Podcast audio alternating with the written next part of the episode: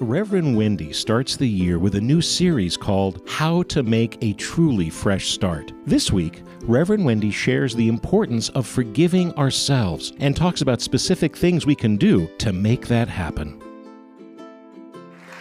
And so, indeed, we are at a new beginning, yes? Does, it, does the year still feel fresh and new to you?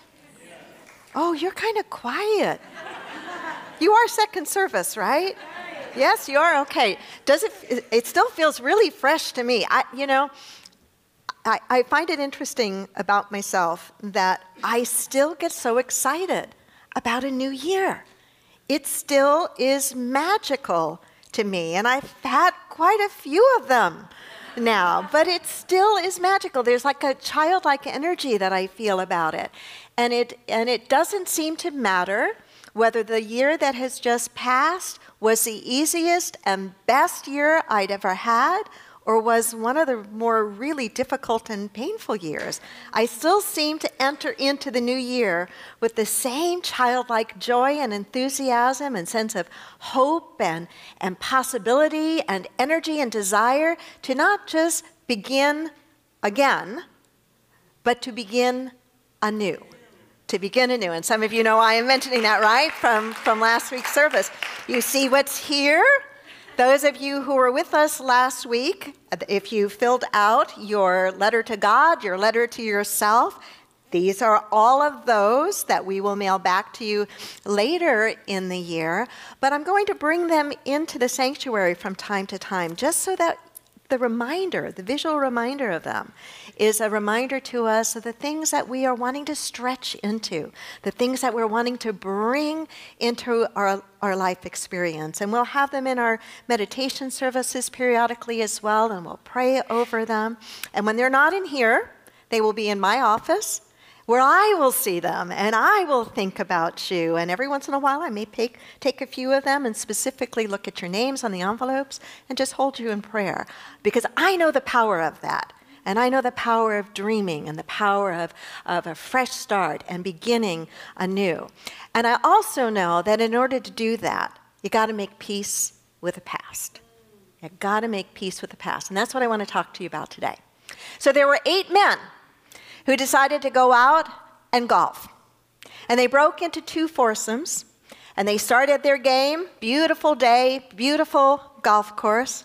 And the first foursome finished, sat in the clubhouse enjoying a glass of wine or whatever golfers do when they finish golfing. I'm not sure what, what they do, but they were enjoying their time in the clubhouse, kind of wondering what was keeping the other foursome from getting there. They should be there by now. And after a while, time dragged on. Three of the second foursome walk in. And of course, that's a great curiosity to the original foursome, wondering what the heck happened.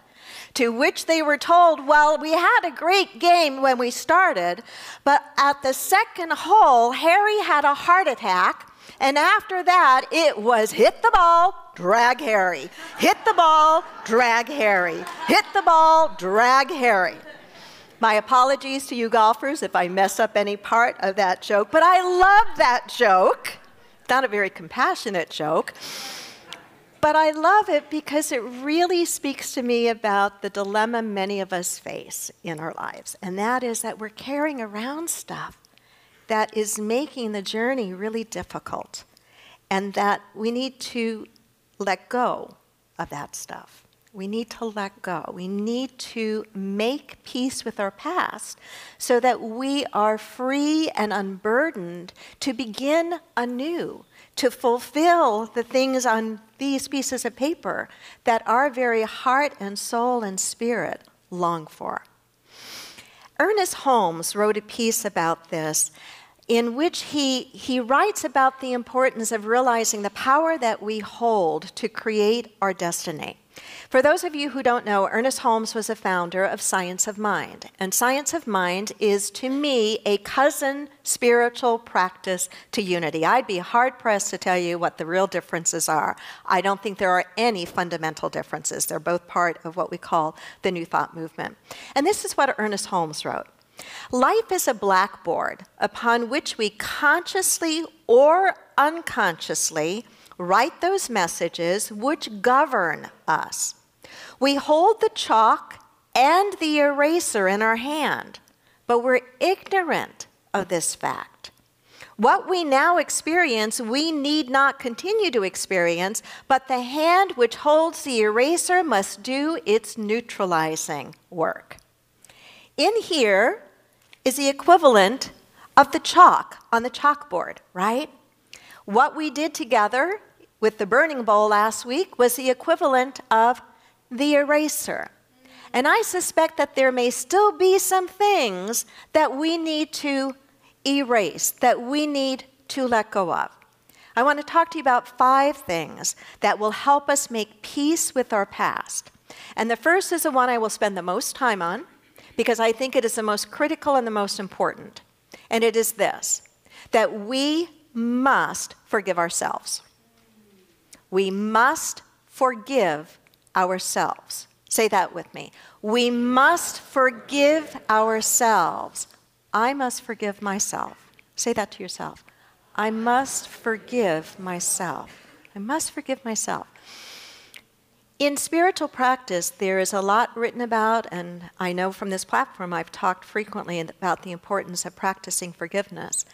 And I believe that, in fact, most of the time when I talk about forgiveness, I'm usually talking about it in terms of forgiving someone else for something that they've done to us. And I think that is incredibly important. However, what is equally important, and I know I probably don't talk about enough, is the importance of forgiving ourselves as well. We've got to forgive ourselves. You might say, well, for what? Well, I don't know what you're holding inside of you that you need to forgive. That's probably a very private matter, very private matter. But what I do know is that we've all done things in our lives that we regret. We've all done things that we are embarrassed by or ashamed of. And if we have not done our deep inner work to make amends around that and then release ourselves from it, we're going to be holding ourselves back in very significant ways. My friend and colleague, Dr. Dennis Merritt Jones, who is a former or retired Science of Mind minister, wrote this in one of his recent blogs about forgiveness. He says, As long as you live in a human skin, is that all of us? I think so. As long as you live in a human skin, forgiveness is the one practice that you'll need to master because nothing will keep you stuck in the past more effectively than resentment and non forgiveness. Think of it this way what or who you don't forgive, you drag into the new year with you. To forgive is to erase the negative energy that keeps you from entering the new year with a clean blackboard. This includes forgiving yourself as well. For what? Maybe you took advantage of someone and you know it and it's still eating at you and you feel ashamed of it. Maybe you did something that caused somebody to get fired Maybe you gossiped about somebody or wrote something really negative on a social media page, and that person is really still struggling because of what you said or what you wrote. Maybe you have been abusing some substance in your life. Maybe you are overexpending and keeping that secret from your partner, from your spouse. Maybe you've cheated on your partner. Maybe you've cheated on your income tax. I don't know what may be gnawing inside of you. But what I do know is that if we have done something that we know is wrong, if we have done something that we feel guilty for or ashamed of, that we are going to be holding ourselves back and probably making ourselves sick as well if we don't do the inner work, which includes making amends. Forgiveness is never, whether it's forgiving ourselves or forgiving another, is never about condoning behavior that is harmful, unethical, illegal, or wrong. It's never about that. But it is about untying ourselves from the past, untying ourselves from that particular activity, untying ourselves from the resentment and the, the bitterness that we feel around it. And in order to do that, when and where appropriate, and it's almost always appropriate, we must make amends. If you've been with me for any length of time, you know the tremendous respect that I have for the teachings and the practices in the recovery movement. And I admire so much the emphasis on personal inventory in recovery, so much the emphasis on making amends, except when to do so would cause significant harm to the other. But you got to watch the ego because the ego would like to swirl around with that a little bit because it's not so easy to make amends, is it? To, to own up to what we have done, to apologize for it, knowing that even when we own up to what we've done and even as we apologize for it, the other may not be willing to accept our apology. But that doesn't matter. That's not why we make amends. We make amends to set things right as best we can from our side of the emotional table, if you will. And we make amends so that we can be clearer and cleaner, if you will, from the inside out. Forgiveness work is incredibly important work on our spiritual path. Jesus talked about it. He said, When you forgive, it is not enough to forgive seven times, uh, seven times seven, which was the old Mosaic law and custom. He said, You are to forgive 70 times seven. And I am positive he did not mean you stop at 490. the 70 times seven was you forgive until it's complete until there is no more resentment, until there is no more shame, until there is no more resentment, until there is no more bitterness. You and I are living, to me, in what are very exciting times. And part of what I think is exciting is so much of what we know to be valuable and true on the spiritual path is now being studied and supported and researched and documented at academic levels. We know that the power of gratitude, for example, and we know that there's wonderful research being done on what happens when people live life out of the experience of gratitude, what happens in their bodies, what happens that can be measured. Did you know that the same is true with regard to forgiveness. That forgiveness is being studied at the university level. Forgiveness is being taught in some departments at the university level. At the University of Stanford, and I'm so glad neither my son or daughter are in the room right now because they're both um, Cal students, and Cal doesn't like Stanford, and Stanford doesn't like Cal. But it's at the University of Stanford, Stanford University, that Dr. Fred Luskin is the director of a whole department and a whole project on forgiveness. And he says that there are, um, when it comes to self forgiveness, that there are four general areas that he has discovered people have the most difficulty in forgiving themselves for. Would you like to know what they are? Okay, the first is when we fail at a major life task, such as our marriage or a partnership. He said that's one of the four main areas that we have a hard time forgiving ourselves for. The second, excuse me, when we know that our actions have hurt another person. The third is when we have hurt ourselves by lifestyle habits. And he says it could be substance abuse, it could be overspending, there's a whole list of possibilities. But when we are hurting ourselves by the behaviors and the habits that we are indulging in. And then the fourth, he said, is when we did something, when we didn't do something we knew we should have done.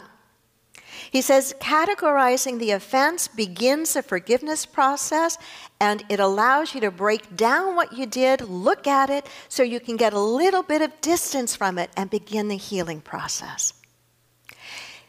There is a verse in the Old Testament in Psalm 51, a line from it that I have always loved. And it is a line that says, Create in me a clean heart, O God, and renew a right spirit within me. Can you feel into those words? Create in me a clean heart, O God, and renew in me a right spirit. I think that's the definition of forgiveness work for ourselves and for another. Create in me a clean heart. Create in me a clean heart. Why do you think forgiving ourselves is so important? You're stuck. You're stuck if you don't. Anything else? You're with you all day long. That's a really good one, right? You're with yourself all day long. Do you ever wish you could get away from yourself? Now, I, other people in your life may wish they could get away from you, but I'm talking about do you ever wish that you could get, get away from yourself? Why else is forgiveness work, forgiving yourself important? Huh? You, you, excellent, excellent. Yes, you suppress your power. When we don't forgive ourselves and we're living in feelings of shame or guilt or embarrassment, what it's as if the beautiful light that we naturally are, the divine light that we naturally are, is trying to shine through all that muck. And what happens is we can't be fully present in our relationships with other people. We won't be authentic. We won't be our best selves because there's this dark ick that we haven't dealt with. So, forgiveness, and especially self forgiveness, is critical to making peace with our past so that we can begin anew. I told you that this was going to be the one I spent the most time on, so don't worry about the other four, okay? The second one is to hit the stop button, no more instant replays. Now, what do I mean by that? Hit the stop button. I want you to get a picture of that. Can you? What, what is it? Staples has that button that says, that was easy, right? Or something like that. I want you to imagine a button that says stop and that you are hitting the stop button and you are saying to yourself, no more replays. What I mean is stop replaying your worst moments. Stop replaying the worst conversation you ever had. Stop replaying the arguments you had. Stop replaying the places you fell short. Stop replaying the places that you failed. Stop keep stop replaying anything that you don't want to duplicate in your life. Stop replaying the drama. Stop replaying, replaying the complaining and the criticizing. Why? Because we know that what we consistently do, we build into our life stronger and stronger and stronger, and we become a magnet for what? More of that to come in and to stay in. So I want you to, when you catch yourself replaying some mistake, some shortcoming, that you go, whoa, I'm going to hit the stop button here. Now, it sounds easy, doesn't it? I mean, you all know this. I know you know this. But are you consistently doing it every single place in your life? No, I know I'm not either. There are some places I do it really well. And every winter when I am on a ski slope and I am on the highest one that I can do, that I know I'm going to re- really need to apply every skill that I've learned. Do you know what the first vision is that pops into my head? It's falling. And it's fallen when you're on an expert slope. The way they describe them or define them is it means when you fall at the top, you go all the way to the bottom. Whereas on a bunny slope, if you fall at the top, you just fall. Whoops. kind of perfect timing. I couldn't have timed that any better, could I? And that's not what my falls look like when I fall on the ski slope. But I know better, and yet I'll catch myself and I'll have to stand at the top for a while before I even attempt to go down to say, you can't play that picture in your mind. Because if you do, you're likely to do that picture. Because I've also done runs like that many times before, maybe not perfectly, but I'm still here. no broken. Do you see what I, the point I'm trying to make? Is we can apply these concepts as simple as they are really well in some places in our lives, but there may be others in our life where we're not doing such a good job. And that's where we want to continue to practice very much with a childlike joy and energy. That, okay, I do well here, but I've got to hit the stop button over here because I know I keep replaying this one thing and I really need to get past it. The third is refuse to hold yourself hostage to your past performance. That phrase, refuse to hold yourself hostage, is a powerful one. I refuse to hold myself hostage to my past mistakes. Say that with me. I refuse to hold myself hostage to my past mistakes. Raise your hand. Practice honesty here. Have any of you in this room ever made a mistake? I won't ask you to raise your hand again, but do you hold yourself hostage to that mistake? Some of us do. Some of us do. Some of us also do that with our partners. We hold them hostage to their past mistakes. We hold them hostage to the, the, the worst moment instead of their best moment. Refuse to hold yourself hostage to your past performance. There's a phrase that I've read on any financial product I've ever purchased, whether it's a stock or whether it's a mutual fund, whether it's for myself, our family, or for the church. There is a phrase on every single uh, document that says basically this idea past performance is not an indicator of future outcomes. It's trying to say the past, you can't let that predict what's gonna happen here. Don't hold yourself hostage to your own past performance. By all means, carry the learning forward from those painful mistakes and lessons because you paid dearly for them. You may not have written a check for them, but you paid dearly for those big mistakes. By all means, carry the learning, carry the lesson forward, but leave the pain back there. Leave the pain back there. And don't allow yourself to be identified or limited by that. If you've learned something from that, then you are bigger than that now than you were when you did that. Does that make sense? Okay. The fourth is to watch your language. Watch your language. Say that with me. Watch your language. Did you ever have a mother or father or an adult tell you as you were growing up, watch your language? Yeah? Do you ever, was that ever followed by, or I will wash your mouth out with? Okay, some of us are still in that generation of having received that kind of parenting. I know I was. And I think at least one time I remember that bar of smoke, that bar of soap in my mouth. I don't know what I said. I was actually a pretty decent kid, but whatever, it must have really bothered my mother. But watch your talk. Watch your language. Do you think I'm talking about four letter words? You can be more confident than that. No, I'm not talking about that. I'm talking about our self talk. I'm talking about the conversations that we run in our heads and in our hearts about ourselves, about our possibilities. Can you imagine if all the things running in your head silently were broadcast full volume? Okay, so let's pause there for a moment. Why the ooh? why? We all know why. Somebody had the courage to say, why would we not want it broadcast? Because we beat ourselves up. It's negative, it's, it's abusive.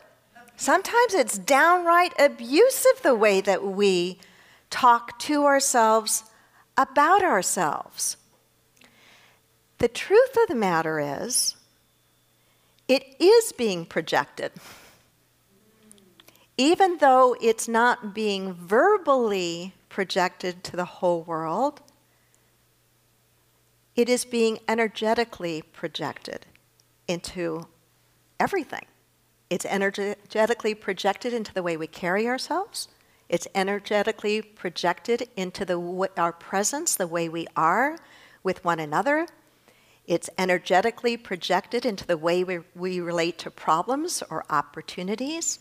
So the self talk, even though it is maybe silent, it's still incredibly powerful. And when it is abusive and negative and critical self talk, it is incredibly harmful.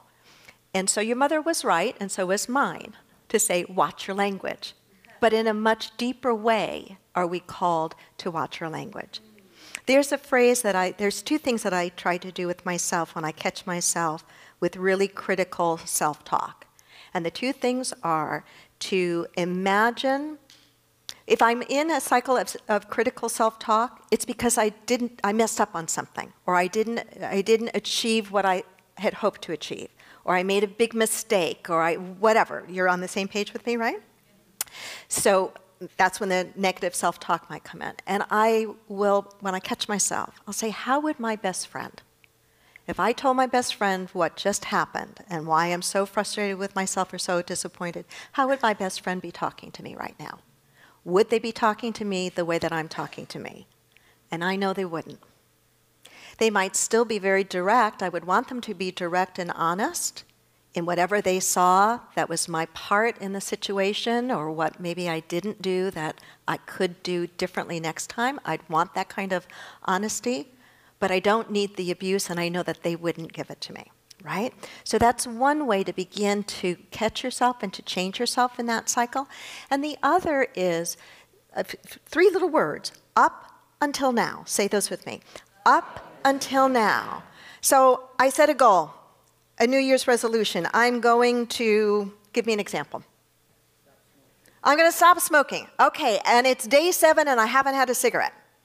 And day eight, I mess up and I have a cigarette, right? I have a choice to continue in that pattern then, or, and beat myself up and all the stuff that sometimes we do to ourselves.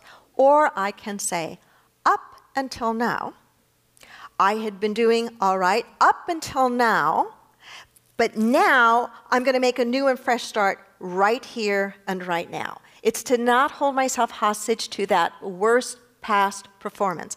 Up until now, I may not have done so well, but now is a new moment. Now is a fresh start. So, up until now. And the very last is to open your mind, because we're talking about how we, we uh, make peace with our past so we can move forward and start this new year fresh. Open your mind to new possibilities and new opportunities. And by that I mean stretch yourself to get out of whatever is normal and customary for you. Whether that is to decide to, to read a whole different genre of books or to listen to a different news program, or whether it's to say, I am going to make sure that I begin to, uh, to increase the diversity in my circle of my social circle. I'm not going to just be with people who look like me or sound like me or vote like me or think like me. I want to also make sure I'm exposed to other ideas, other influences. But that's how we grow. That's how we grow. That's how we grow. So, whatever it is that you have put on these, what I know is it's a combination of making clear what it is that we want to bring forth.